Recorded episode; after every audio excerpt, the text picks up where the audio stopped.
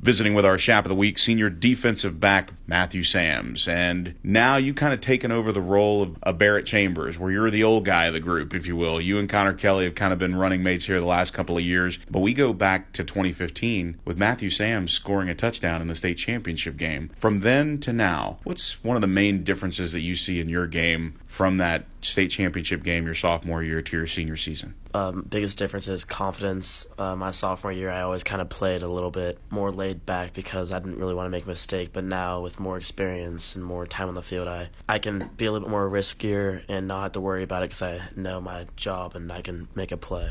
Coach Dodge always talks about being able to flip the switch personality wise. You're one person off the field, you're another person on the field. He's kind of identified you as that guy that, that is always out there on the edge, but because of your intelligence, Coach Dodge also says that this is a guy that knows where that edge is and he knows where the line is and he knows not to cross it. But he's also showing everybody else where that line is as well so you get better play from the group. What do you think about that? Uh, I would definitely describe myself as a goofier person. I like to mess around and uh, do some jokes on some friends. I also know like when it is time to focus and when you just need to lock in and uh, just give your best effort and kind of stop messing around. So with experience in my lifetime of making some dumb mistakes with uh, not knowing when to stop, I think that's helped me out to know when when the time is right to mess around and when it's not. Westlake's always been kind of a homegrown community, but I look at this team and the personality, and I see David Dickerson moved here, Braden Cassidy moved here, Nakia Watson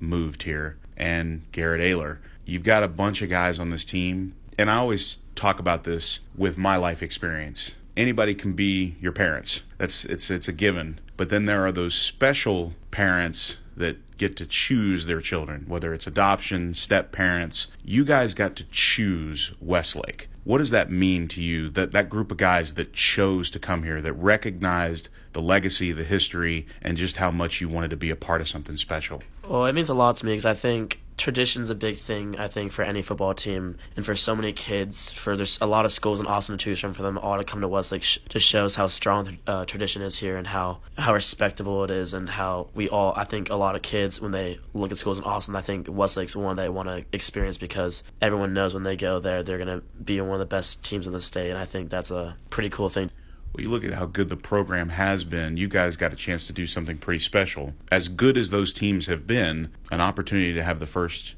district title in six years and the opportunity to have the first undefeated regular season, a 10 0 regular season in 17 years. And that really is a testament to how good locally the Austin area has gotten with high school football mostly because of the growth, but it also says that this group is motivated, wired a little bit differently. How are you guys wired? What makes you different? Well, I think all of us have just really bought into what the coaches have been saying, and the two goals that our coaches always stress for us are we want to win district or we want to practice on Thanksgiving. And I think all of us really bought into the first one, winning district, because I think we were all tired of the of Lake Travis being up on us. And throughout the season, we didn't really mention it, but I think we all knew that we, I would say, one of our biggest goals for the regular season was to beat Lake Travis. And well, you beat Lake Travis, but you have an opportunity to make a play, and it's odd how things happen sometimes. Sometimes it's ironic, and sometimes it's coincidental.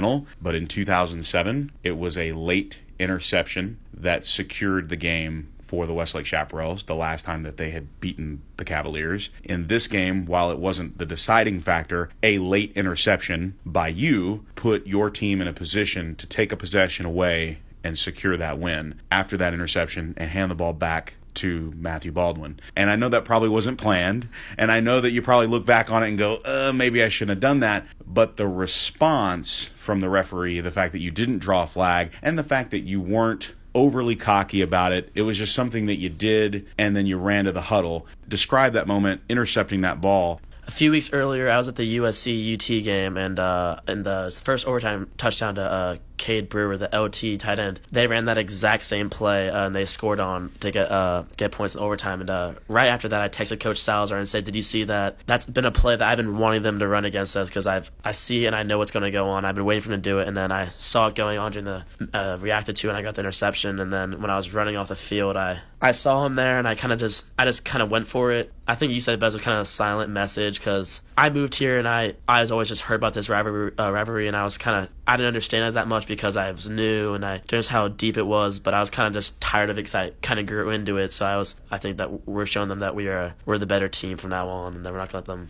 uh, beat us anymore. In this atmosphere that we're enjoying over the course of the NFL season, we hear a lot about protest, silent protests, and I wouldn't necessarily say you're protesting in that moment. I think you're saying, "Hey, look, here's your ball back." Because in the, in a way, it is his football, so you you had to give it back to him. But at the same time, what I appreciated from that moment is that it was done in a classy manner in which you said, "Hey, look, there was nothing else to say." And I think if you said something, you might have gotten a flag. But I think it's because you didn't say something is, is why that that moment came and went for the referee. But one of the images that we have on the television broadcast, Matthew, is you pointing to the stands, and you had a very special guest in that crowd in, during that game. Tell us who was there and, and why they were so important. My coach from uh, Los Angeles. He's one of my uh, Pop Warner coaches. I originally played for the, my local team in Palos Verdes, and uh, I wanted to play against harder competition, so I went more towards the inner city to uh, experience just harder, better football. And uh, he was one of the first coaches there, and he really uh, accepted me and taught me and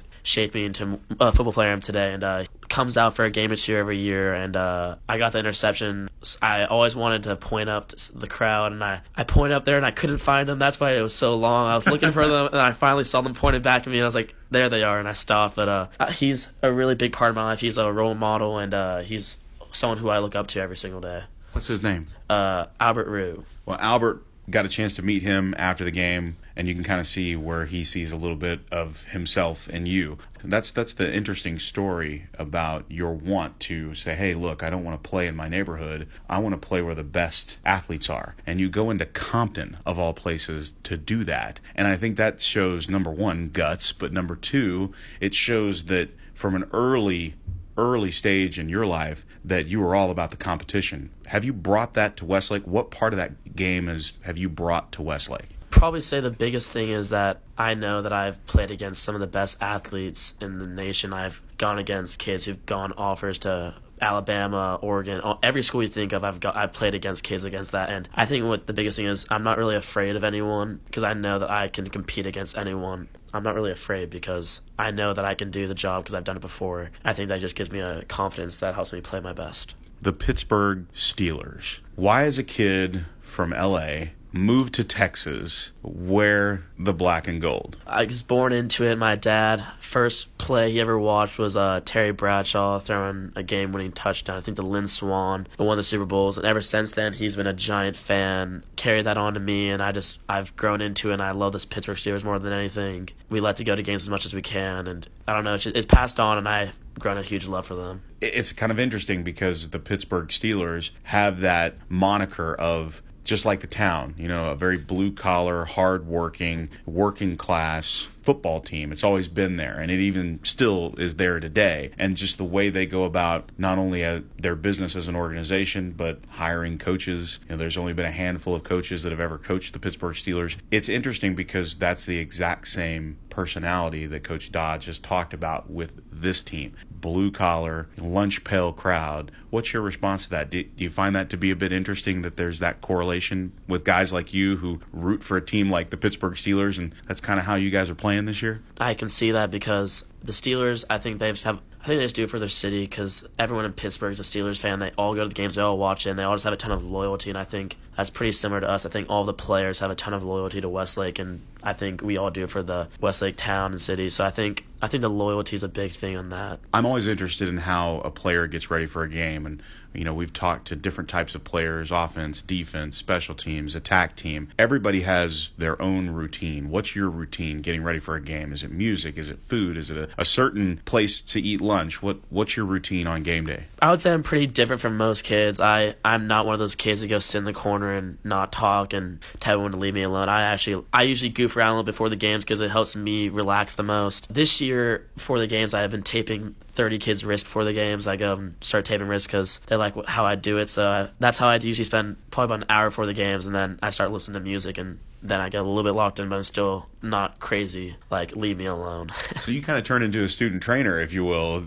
You, you kind of distract yourself, if you will, by being busy in the locker room. How did that start? Well, when I hurt my ankle during spring ball, uh, there would always be like a 30 minute line in uh, for the trainers. So I was in there. I said, oh, I might as well just tape some wrists. And I started doing it, and kids really liked it. Looks pretty, and it's not too tight, not too loose. It's just perfect. I carried that on first game. I grabbed some tape, started doing kids' wrists to help uh, the line die down a little bit, and I've been doing it ever since final thought if you had a goal and i know what the goal board is and i know what the team goals are what's your goal as a senior going into your final games as a westlake chaparral? Probably just say play my best off because i don't know if i'm out the opportunity to play football in college and if i want to do that but just play my heart out and do everything i can play my best so I, that we can get as close as we can to a, uh, another state championship. He's matthew sams our chap of the week. Thanks so much for doing this. You're welcome. Have a nice day